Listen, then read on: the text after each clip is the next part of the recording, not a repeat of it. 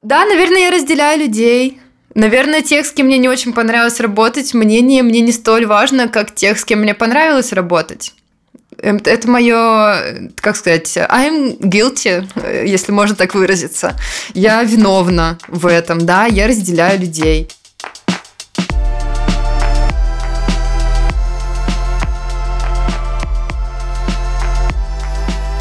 Всем привет, это Даша и Маша. Мы сегодня записываем 4-й выпуск про проблемы с заказчиками, и не только проблемы, с ними бывает хорошо.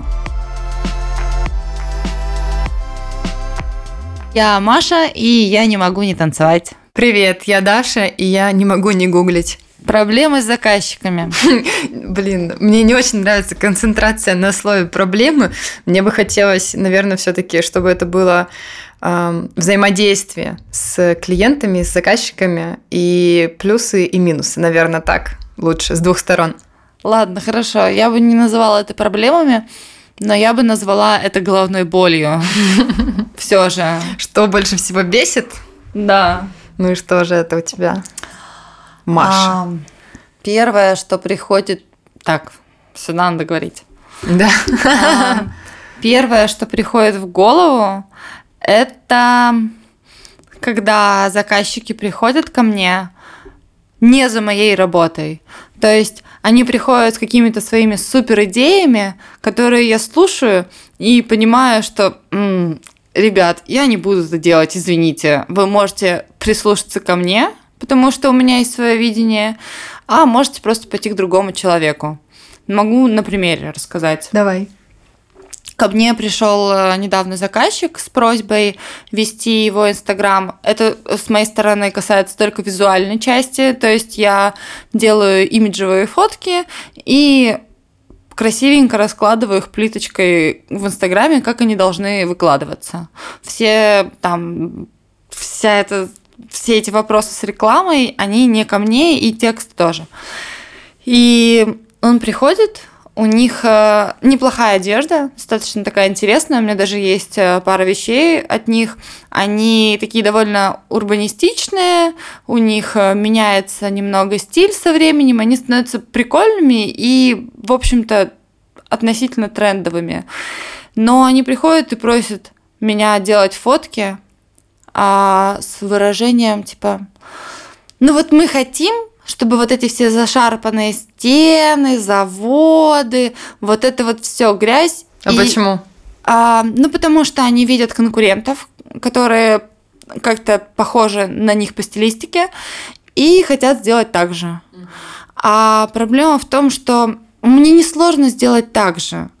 Не так же, мне несложно сделать в этом стиле, и это будет выглядеть немного иначе, не так, как у конкурентов, естественно. Uh-huh. Но я понимаю, что, на мой взгляд, эти тренды устарели, uh-huh. и можно попробовать сделать что-то новое, потому что Инстаграм, на мой взгляд, уже... в данном случае, возможно, не сильно про продажи, он скорее про имидж. Да. И если сделать что-то новое и классное, больше вероятности, что ты зацепишь людей, потому что люди подписываются на Инстаграм, потому что им картинка понравилась. Реально. Да.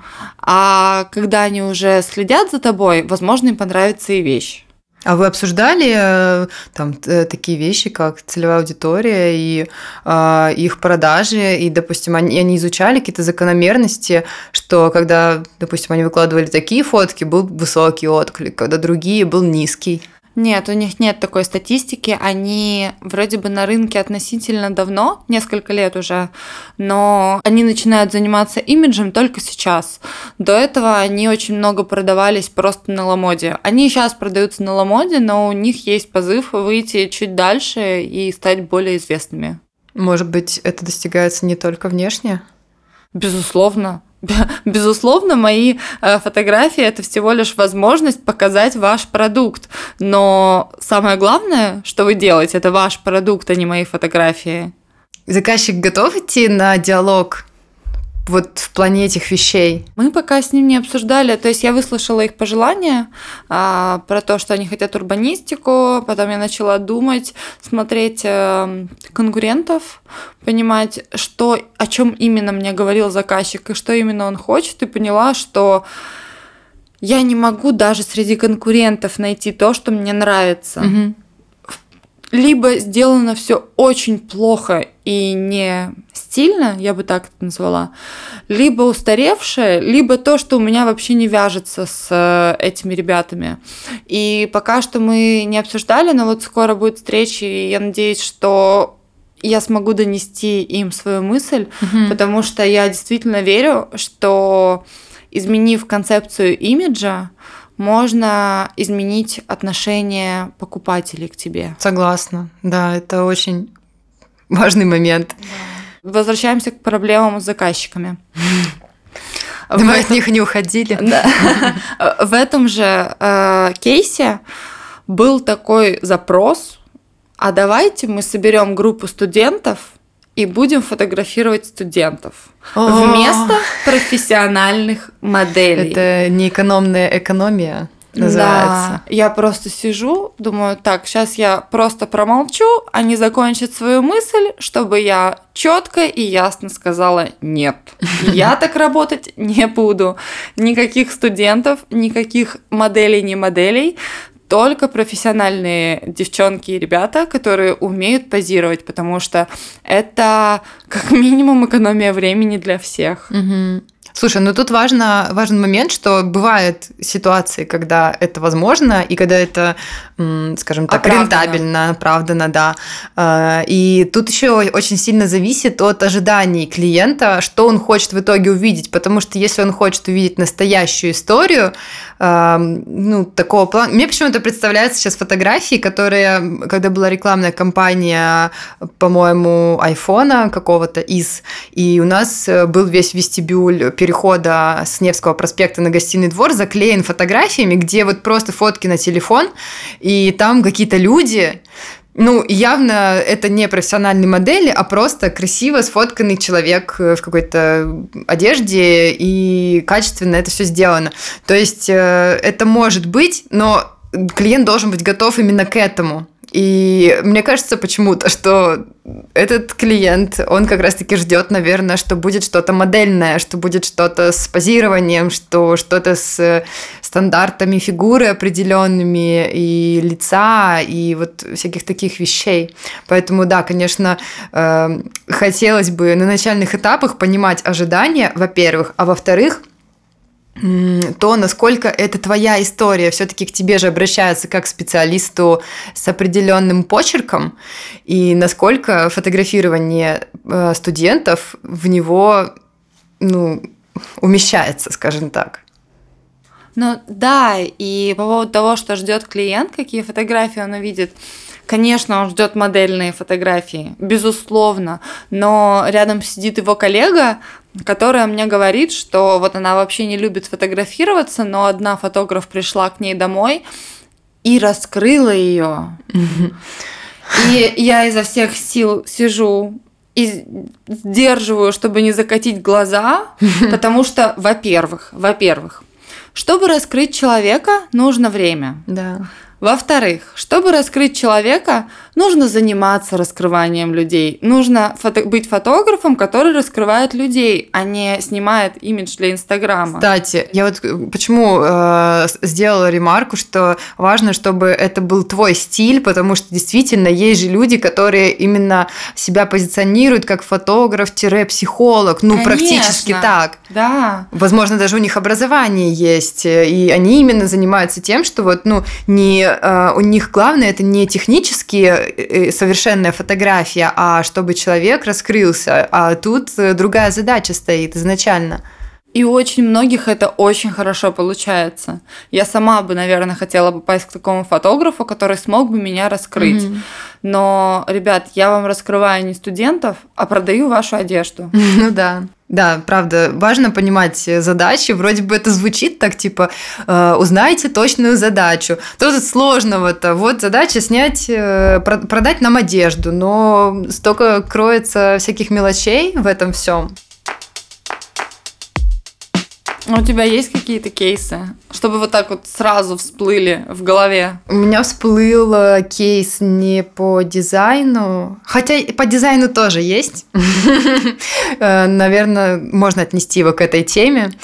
Когда мне пишет знакомая, что ей нужно оформить меню, я говорю: отлично, что за место, расскажи подробнее, есть у вас какие-то маркетинговые штуки, информация об аудитории, информация о ваших ценностях, о миссии проекта, потому что, несмотря на то, что это ресторан, у него все равно должна быть какая-то миссия, какое-то отличие перед другими конкурентами, помимо кухни. И пришли, пожалуйста, собственно, позиции для этого меню, чтобы я могла это все сверстать. На что был ответ, что мы не готовы работать так серьезно, нам нужно просто, чтобы вот была такая папочка с вот такой веточкой, и текста для меню у нас еще нет, он будет через 2 недели, и тогда же надо его напечатать.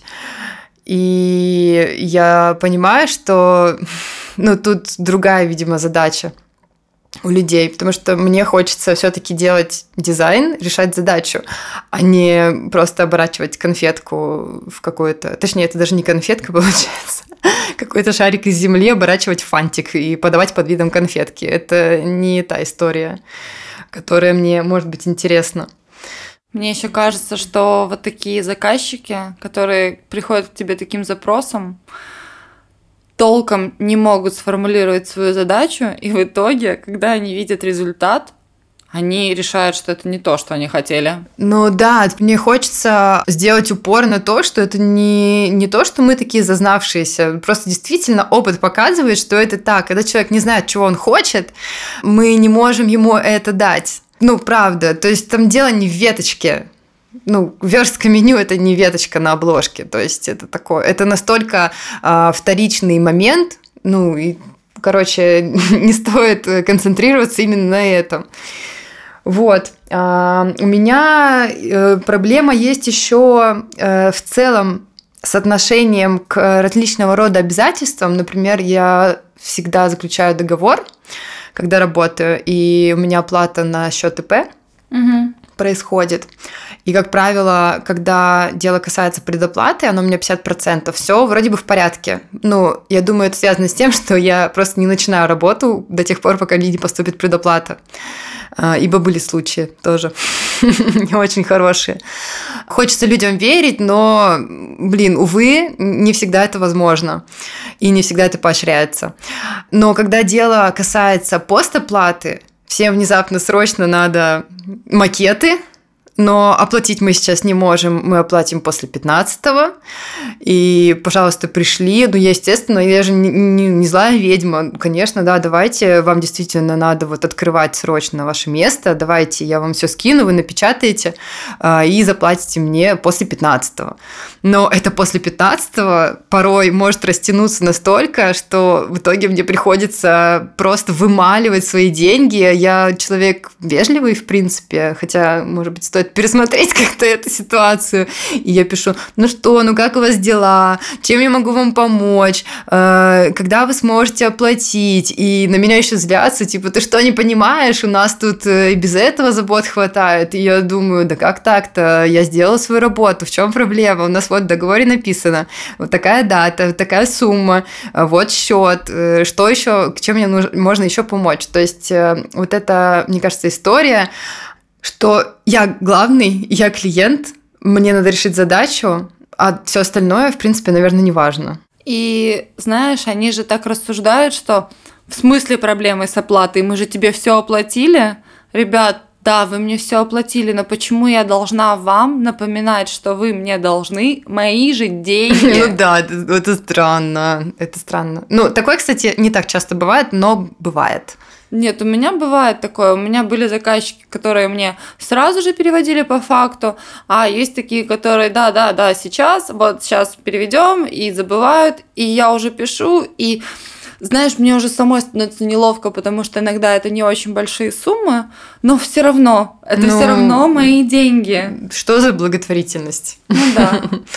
Да. Причем, ты знаешь, у меня была пара таких случаев, и самое интересное, что именно эти пары случаев, именно эти пары клиентов, они потом возвращались и хотели снова у меня заказать что-то. И я думала, это так странно, то есть вроде бы вот... Ну, я не очень понимаю, почему так. Мне кажется, что возвращаются снова тогда, когда все прошло на 100% суперско. Либо это суперско произошло, как бы, получается, в их видении. Ну да. И они, наверное, не подумали, что напомнить 7 раз про оплату с моей стороны может быть какой-то сложностью. Это для тебя было камнем преткновения, а у них такой проблемы не было. Они просто задержали оплату по каким-то своим причинам, они забыли, или они сказали, что они забыли, но у них просто не было денег на счету. Ну, много есть вариантов, но при этом им же понравился результат, который ты им дала, поэтому они и возвращаются. Ну да, хочется, конечно, давать вторые, третьи шансы, только вот практика показывает, что если так все начинается, то оно так и будет продолжаться. И мне кажется, что, наверное, стоит все-таки уделять этому внимание, не забивать на свои чувства. И важно обращать внимание на такие вещи, потому что мы всегда подбираем себе людей подобных. Подобных в плане наших взглядов на жизнь, на какие-то обязательства, на всякие важные моменты, потому что есть огромное количество людей, допустим, я знаю, которые спокойно едят в кровати и нормально себя чувствуют. А есть люди, которые терпеть этого не могут и вообще не могут простить этого, ну, как бы, ну, такие примеры бытовые. То есть, почему бы не создавать проблем, а просто изначально коннектиться с теми людьми, которые тебе близки, которые так же, как ты, допустим, ревностно относятся к опозданиям, ценят время себя и другого человека и приходят вовремя, например. Ну, то есть, тоже такой моментик, вроде бы мелочь, а вроде бы и нет. Когда я сижу 40 минут, жду человека на рабочей встрече, и через 20 минут у меня следующее. Наверное, это как-то очень необдуманно со стороны того, кого я жду. Да, это про, в принципе, про обязательства. Я тоже могу добавить, что меня очень сильно напрягает в общении с заказчиком, когда у нас не своевременное общение, что ли, не знаю, как правильно обозначить. Долго когда... отвечают на твои вопросы?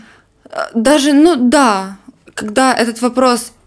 важен, я же задаю вопрос заказчику, который важен в первую очередь ему, а не мне, в первую очередь. И вместо того, чтобы ответить и чтобы ускорить процесс работы, я очень долго жду, пока мне ответят, или пока мне перезвонят, или мне говорят, что «Ой, извините, мы здесь на корпоративе, у нас сегодня совсем не до этого всего», но потом не выходит на связь, и я снова должна со своим вопросом напоминать человеку, потому что мы как бы работаем, у меня есть задача, я должна ее сделать. Я сыграю плохого полицейского для тебя и скажу, ну, знаешь, деточка, у меня вообще-то твои фотографии далеко не на первом месте, у меня у ребенка режется зуб, у меня куча всяких дел, и твои вот эти вот вопросы, извини, но они у меня не на первом месте по приоритетности. Что ты мне ответишь на это? Ну, а тогда вообще зачем тебе дизайн? И это же просто неуважение к чужому труду и к человеку, если ты обесцениваешь его важность и ставишь свои проблемы на первый план. Ну да, логично. Но это, в принципе, мы с тобой это уже обсуждали. Кому-то ты относишься хуже, а к кому-то лучше. Чьи-то проблемы для тебя важнее, а чьи-то менее важны. И да, безусловно, есть какая-то такая... То есть у тебя ребенок сломал руку, и ты срочно все бросил и уехал в травму. Тогда понятно.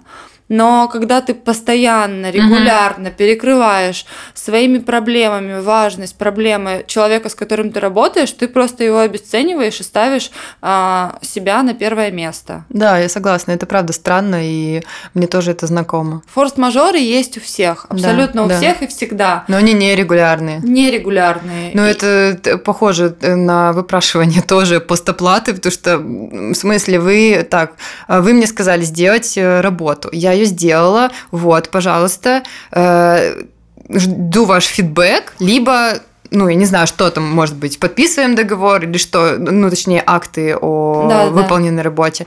А почему получается так, что мне нужно опять же ходить и писать, звонить, а еще бывает так, что трубку не берут, пишут, типа, перезвоню позже, не могу говорить. Я думаю, ну ладно, подожду несколько дней, может быть, там правда что-то очень важное, и когда так делают уже 4-й раз за месяц, я думаю, блин, ну это уже вообще просто по-свински вот так вот делать. Но в тот же момент я понимаю, что, наверное, этот человек так в принципе живет, то есть это не ко мне лично. Но все равно, даже несмотря на то, что я это понимаю, не хочется тратить себя и свою энергию, вот эту, которую я могу сказать, что сейчас я не настолько в ресурсном состоянии, чтобы дарить направо и налево ее. Мне достаточно много есть мест, куда мне ее вложить лучше, чем вот в эти все звонки, письма и просьбы как-то меня заметить, типа, можно махать рукой, ау, я здесь, заметьте меня, ответьте мне, почему я вообще как, ну, как сказать, почему так? Слушай, вот насчет того, что это не к тебе лично такое отношение, это, конечно, да, но тебе никто не мешает его воспринимать лично к себе. То есть это действительно... Что я и делала раньше. Нет, то есть ты воспринимаешь лично к себе, потому что то, что человек так ко всем относится, это его проблема. А то, что на тебя это влияет, ты просто ставишь свои границы и шлёшь куда подальше, если тебя не устраивает. Это нормально воспринимать, ну, по идее, да, на свой счет. То есть ты же не обижаешься на него, знаешь, как на друга, и это же не мнительность, когда ты думаешь, ой, человек хочет меня обидеть, он так общается погано, я обижусь на него. Нет, это профессиональные отношения, да. Это не про обиду. Тебя не устраивают условия, ты не работаешь с этим человеком. Тем более, что они прописаны в договоре, даже у меня есть такой пункт, что каждая из сторон обязана отвечать, ну, давать фидбэк, давать правки, либо вносить правки в течение 3 рабочих дней после того, как присылается. И все электронки и мессенджеры, они считаются как... Ответы. Да. Угу. То есть их можно пришить к делу, скажем так, и сказать, что вот... Ну, не хочется до этого доходить просто. Это вот выковыривание каких-то изюма из булки. Ну, типа... Блин, не для того моя роза цвела, чтобы я тут, извините, тыкала в договор и говорила, я на вас в суд подам, что вы тут мне мое время тратите? Блин, мы сегодня как раз с тобой обсуждали про это, суд подам. Я постоянно во всех техподдержках пытаюсь всем пригрозить какими-нибудь инстанциями, наорать, накричать, обматериться, чтобы услышали мою проблему, и тогда моя проблема решается. Но по факту я никогда в жизни в суд не подам. Я даже не знаю, как это делается. Хоть бы тебя не услышали сотрудники поддержки. Да, блин, я общаюсь вежливо, но у меня уже за последнее время все равно достаточно сильно изменился тон, стал более уверенным, потому что раньше это было, ой, простите, извините, вас не затруднит, мне тут списали 2000 какие-то, я не знаю, что с этим делать, ну, что-нибудь в этом духе, и я сейчас такая... Так, я не могу дозвониться, решите мою проблему, пожалуйста, жду ответа, и мне перезванивают просто на следующий день, типа, что у вас случилось? Я думаю, класс. Даже тон меняется, да? Да, ну, просто мы с Машей много общаемся на тему... разных вещей, касающихся, там, например, самооценки, и у нас идет взаимный такой обмен этим всеми инсайтами, и это прям очень сильно улучшает комфорт от существования, когда ты лучше понимаешь свою роль других людей, вот работаешь над вот этой мнительностью, когда, блин, мне не платят, наверное, потому что я плохая, да нет, не поэтому, человек там 1000 дел, он вообще болт на тебя забил, а ты тут сидишь и думаешь, господи, я, наверное, как-то визитку не так сверстала, поэтому мне нужно выпрашивать у него бабки, да, блин, дело вообще не в этом.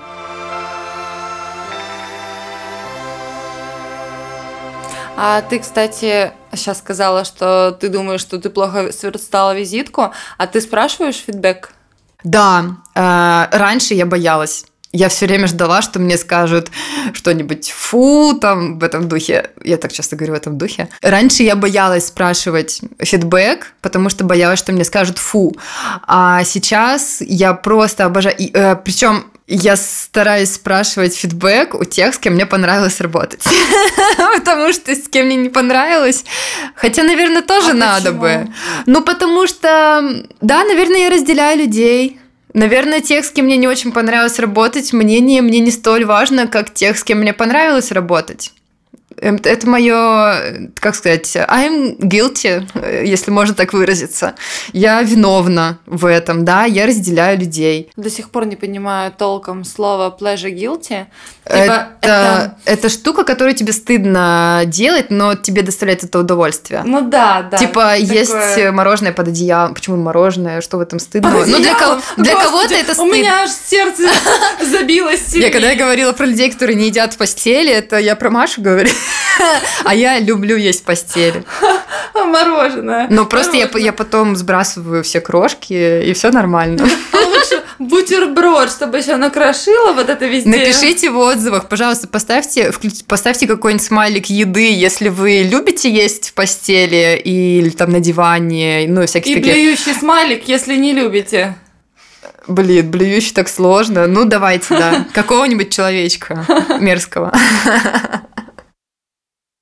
Ой, такое у нас грустное начало было подкаст. Я прям сидела, мне кажется, и серьезно, мы разбираем серьезные проблемы. Такие, вот, какие плохие заказчики, какие плохие клиенты. А давай вот немножко разберем ситуации, когда не клиенты плохие, а плохие исполнители. Может быть, это даже не фотографы и дизайнеры могут быть, а кто-то другой наемный сотрудник. У тебя есть какие-то... Я могу про себя сказать. Я так раньше... я всегда это старалась не делать, но иногда делала. Сейчас я изо всех сил беру себя в руки. Короче, это называется гаситься. У меня есть какие-то сроки, когда я должна сдать работу. И я либо их пропускаю и задерживаю работу, либо срок подходит к концу, но я понимаю, что я не сдам вовремя. И тут начинаются вопросы от заказчиков. Маша, когда фотки?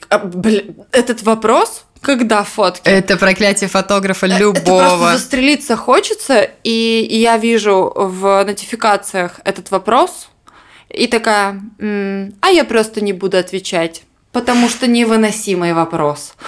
И потом дедлайн наступает, я не сдаю все вовремя, но последние, может, год или два, я не знаю, почему я так решила делать, но мне показалось, что это просто неуважение к себе и неуважение к человеку. Это очень некрасиво и супер непрофессионально. И я решила, что просто поступает вопрос, когда фотки, и я такая... даже если я вам сдам их в срок, мне все равно вам надо ответить, потому что вы задали вопрос, и это то, что я жду от вас, чтобы вы отвечали на мои вопросы, значит, я вам должна отвечать на ваши, я отвечаю. То же самое, если я пропускаю сроки, я первая пишу, что я вот задерживаю сроки, заранее. Извините, пожалуйста, да. Я сделаю все, что могу, все, что в моих силах, я постараюсь дать срок, или я сдам вам фотографии партиями, все, что угодно, но просто вот, да, простите, так вышло, такое бывает. У меня есть тоже пункт в договоре, что в случае, если просрочка случается по моей вине, то я частично возмещаю материальные убытки. Там небольшой процент, по-моему, там 1% в день от суммы, но не то, чтобы мне нужна какая-то мотивация для того, чтобы не просирать сроки, у меня с этим обычно проблем не возникает. Но да, есть такой пункт, который, кстати говоря, очень успокаивает клиентов новых, тех, кто со мной до этого не работал. Это такая хорошая штука. Знаешь, ты вот сказала про неуважение к себе, и я очень часто об этом думаю, о том, что заставляет людей вот так себя вести. То есть у общества же есть какие-то нормы определенные, вот про те же опоздания, про оплату вовремя. Почему-то у людей не возникает никакого диссонанса, что от мысли, что, допустим, вовремя надо оплатить квартиру, чтобы не было долго, что он никуда не пропадет. Вот у тебя есть дата, когда ты должен скинуть деньги, и если ты их не скидываешь, у тебя начисляются там пени или еще что-то. Точно такая же история там с кредитами, например. Ну, в принципе, с любыми должностными штуками есть вот эта вот тема. И мне кажется, уважение к себе, любовь к себе, это вот как раз это все понимать. И раз уж ты вписываешься в эти обязательства, то их выполнять. Я никогда не могла понять людей, которые как-то вот так поступают, на мой взгляд, не очень тактично. Потом я задумалась и поняла, что, ну, видимо, у человека другие представления об этом, потому что он рос в другой обстановке. То есть я начинаю его немножко оправдывать, но в этом же, правда, есть зерно истины, что у него, видимо, иное представление о любви к себе. Ой, как я глубоко, да? Очень у меня сейчас потребность большая в разговорах с терапевтом. В общем, я не так колко теперь реагирую на эти истории с тех пор, как я задумалась вот о том, как это связано. Любовь к себе, уважение к себе и поведение, которое, ну, иногда не вписывается в рамки вот норм. Ты знаешь, я сейчас подумала, что есть такая простая истина, которую нам говорят с детства, но почему-то я ее очень давно не слышала вообще нигде. Про то, что поступай по отношению к людям так, как хочешь, чтобы поступали к тебе. Mm-hmm. Ее очень мало, но по факту об этом трубят все психологические материалы, о том, что это не про то, что ты дашь денег какой-то старушке у метро, и тебе вернутся старицы. Это не про то, что ты сделаешь добро своему другу, или своей матери, или своему коту. Это про то, что перед тобой есть какой-то абстрактный человек, который тебе ничего не должен, от которого ты никак не зависишь, который не является твоим другом и близким человеком, и ты поступаешь с ним так, как хочешь, чтобы с тобой поступали другие люди. Понимаешь, о чем я? Mm-hmm. То есть это не, как раз-таки не разделение людей на тех, кто тебе дорог, и ты с ними поступаешь как-то по-хорошему, и на тех, кто, непонятно кто, я буду делать, что хочу, потому что мне это никак не вернется. А про то, что у тебя есть исполнитель, и ты просишь его сделать работу, и он сделал ее тебе хорошо, и будь добр, поступи с ним так же хорошо. Ну, к этому нельзя принудить. Нельзя принудить, но... Как сказали бы в полиции, принудить, договор. Что-то у них всякие есть слова с удивительными ударениями. Я до сих пор сталкиваюсь, что некоторые говорят «каталог». Да-да-да. Слушай, есть сейчас люди, ваши любимые отступления от темы подкаста, есть же сейчас люди, которые с пеной у рта орут: кофе может быть среднего рода, это официально признанная норма. Я думаю, да хорошо, хорошо, но нет, я не могу это себе позволить. Вот как кто-то не может феминитива себе позволить, мне кажется, я до старости буду просто попрекать этим людей, а кто-то не может кофе среднего рода. Я не могу позволить себе феминитива. Для меня это какая-то страшная вообще уход от правильного русского языка, что тоже является абсурдом, я знаю. Но актерка или учителька, о господи, я просто...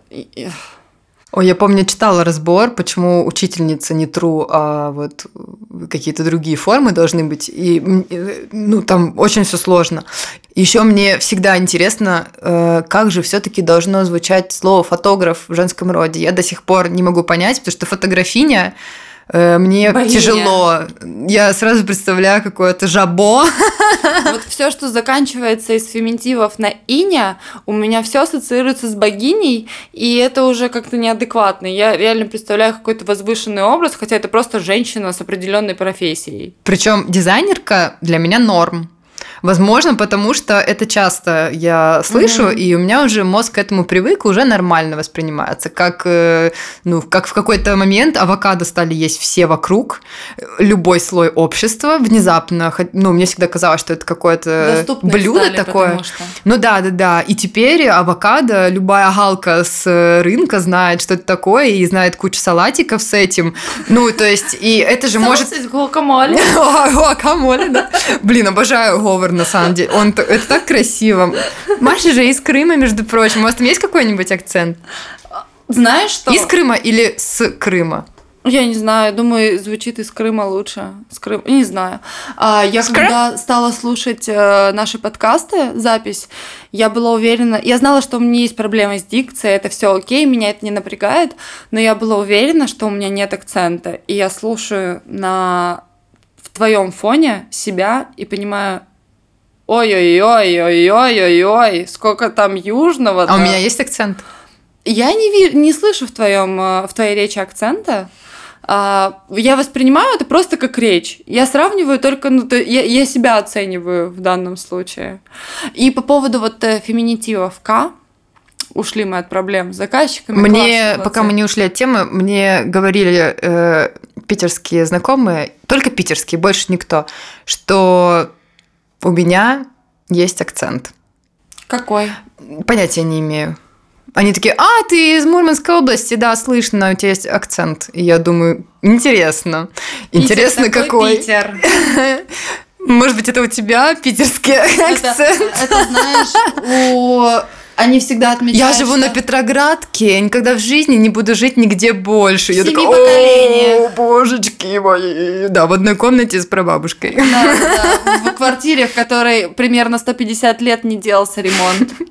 Опс. Так, да. Что там с феминитивами? Они еще по поводу акцента. Петербуржцы всегда выделяют московский акцент. И московский акцент – это как бы самый плохой акцент, который может быть в Питере. Ну, конечно, это же вечная война Москва и Петербург. По поводу феминитивов. Вот это вот окончание, если «иня» у меня ассоциируется с богиней, и я не могу нормально к нему относиться, то окончание «к» – это суффикс, да, наверное, «к». Не знаю. Слушай, я не буду умничать, я не шарю, да. Честно. Оно у меня ассоциируется с каким-то легким пренебрежением. Сейчас объясню. Аша – это такое толстое уже пренебрежение. Ну да. Вахтерша. Вот по поводу «к». Пренебрежение, то есть я, например, к своей подруге, и к тебе, кстати, тоже иногда, у меня подруга Даша, и ты Даша, я иногда обращаюсь «Дашка», и мне это кажется очень милым. То есть я к этому отношусь как к уменьшительно-ласкательному, но при этом не Дашенька, а Дашка. Ну, как-то мягко. Но при этом если... И люблю, когда меня называют Машкой. Но при этом, если мне кто-то из знакомых скажет «Машка», я подумаю, да ты чё? Ты чё, холоп, вообще себе возомнил? Это почти как слово на «Н». «Н-слово». Только те, кто N, могут назвать себя N. Ты в курсе, что в России можно говорить это слово? Слушай, после Ульяны Сергеенко я не рискну, знаешь? Ладно, окей. Ну вот, и дизайнерка. Кто она? Да, она дизайнерка. Блин, мне кажется, Дашка и Машка – это кошку так можно назвать.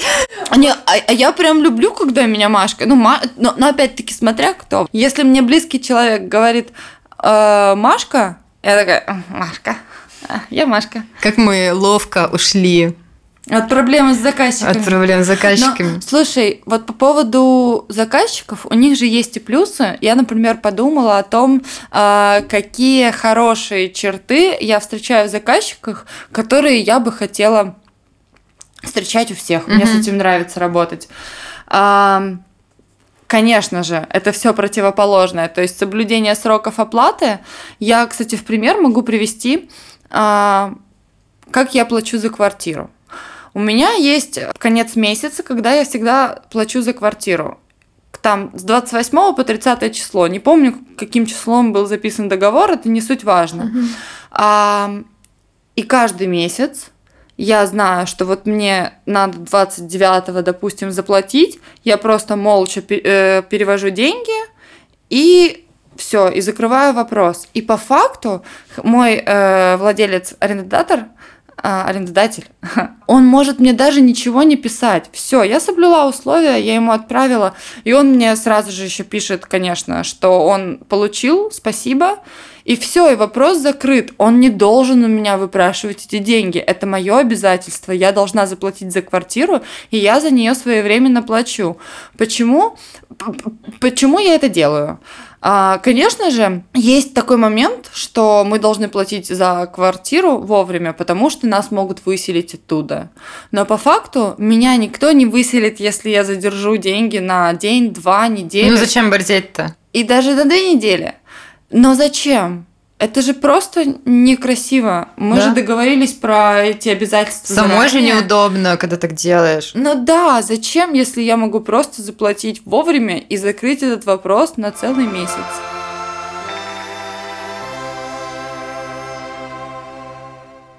Я хочу в конце сказать, что то, что вот мы осветили негативное, лично у меня, сейчас Маша расскажет, как у меня это занимает малую часть. Но человек так устроен, что он акцентирует внимание чаще всего больше на негативе, потому что не хочется этого повторить. Поэтому ты припоминаешь, препарируешь эту ситуацию, думаешь, почему так вышло, как не допустить ее в будущем. И поэтому, конечно, хотелось проговорить, тем более, что у нас был очень большой запрос на это в личку. И вот, да, мы осветили такие проблемы. Кстати, пишите нам комменты, пожалуйста, с вашими вопросами, мы будем на них отвечать, как настоящие эксперты. К слову, если вы не хотите писать комменты и вам очень напряжно делать это в App Store, у нас указан Инстаграм, вы можете писать нам просто в личку Инстаграма, мы ответим. Да, вообще обожаем это делать. Да. И я хотела сказать, что это правда, что многие заказчики меня научили гигантскому количеству крутых штук, и в том числе, мне кажется, если бы сейчас это слушали те, кто со мной работал, там, не знаю, 5 лет назад, они бы, наверное, возможно, у них был немножко разрыв шаблона, потому что я тоже была совершенно другим человеком и могла обижаться на какую-то фигню, и могла как-то недостаточно вежливо вести переписку, не в плане, что я там материлась, а могла там как-то рисковато ответить на критику, например. Раньше я, как уже сказала, я не запрашивала фидбэк, но сейчас я очень люблю это делать. Как правило, он супер позитивный, и вообще не надо бояться его запрашивать. Чаще всего, даже если человек остался недоволен, он все равно в первую очередь выделит плюсы, и уже потом скажет, над чем можно было бы поработать. Поэтому это всегда только в плюс. Даже если там будут какие-то моменты, которые, возможно, вас смутят и заставят грустить. Вот. Я вообще испытываю благодарство всем моим заказчикам, даже тех, кто был не очень, редиской, короче. Вот, и люблю каждого по-своему. Вот, что ты, Маш, можешь сказать? Я могу сказать, что 2-3 года назад я бы сказала, я всем благодарна, всем своим заказчикам за терпение. И сейчас думаю, меня посетила эта фраза в голове, я такая думаю, что за какое терпение, я потрясающая. Я лучший исполнитель вообще. Если не технически, то в коммуникации точно. А по поводу того, что ты, Даша, сказала, что это меньшая часть, вот этот негатив у заказчиков, я готова подтвердить, сказать, что на самом деле хороших заказчиков очень много. Да. Просто хотелось разобрать именно плохое, потому что оно вылезает таким чем-то вылезает. Чем-то. Да, это как бабка в автобусе, которые все сидят, 50 человек нормально, и одна начинает орать, вонять, и ты думаешь, господи, вот один человек, а столько, гадости. Потому что хороший заказчик – это норма. Это та норма, которую даже можно не обсуждать. Да. Это, знаете, это как хлопки пилоту, когда самолет сел. В смысле? Ребят, он выполнил просто свою работу. И в смысле... Он их даже не слышит. А если бы он не посадил, то вы бы не хлопали? Скорее всего, вы бы не хлопали. Потому что это просто хорошая, нормальная работа. Традиция у людей, видимо, такая. Откуда она, интересно, пошла? Не знаю. По-любому есть какие-нибудь истоки у времен славянских, знаешь, когда были вот эти идолы деревянные. Приметы же, это язычество. Блин, да, это язычество, это правда. И когда я вижу, как плюет через там, плечо или стучит по дереву человек, который бьет себя в грудь, какой он христианин, я думаю, так, ты чего-то, кажется, не знаешь, ну ладно, я не буду умничать. А куличи с яйцами. Может быть, ты... Ой, все, пошла запретная тема. Все, ребят, спасибо, что слушаете нас. Да, спасибо. И надеюсь, что мы вам даем что-то полезное. И спасибо вам за все ваши комментарии и голосовые. Вообще не стесняйтесь присылать голосовые. Мы обожаем слушать ваши голоса. Спасибо. И все равно пишите отзывы. Всем пока. Пока. За этот классный джингл и монтаж подкаста благодарим Артема Улыбку. Его контакты вы найдете в описании.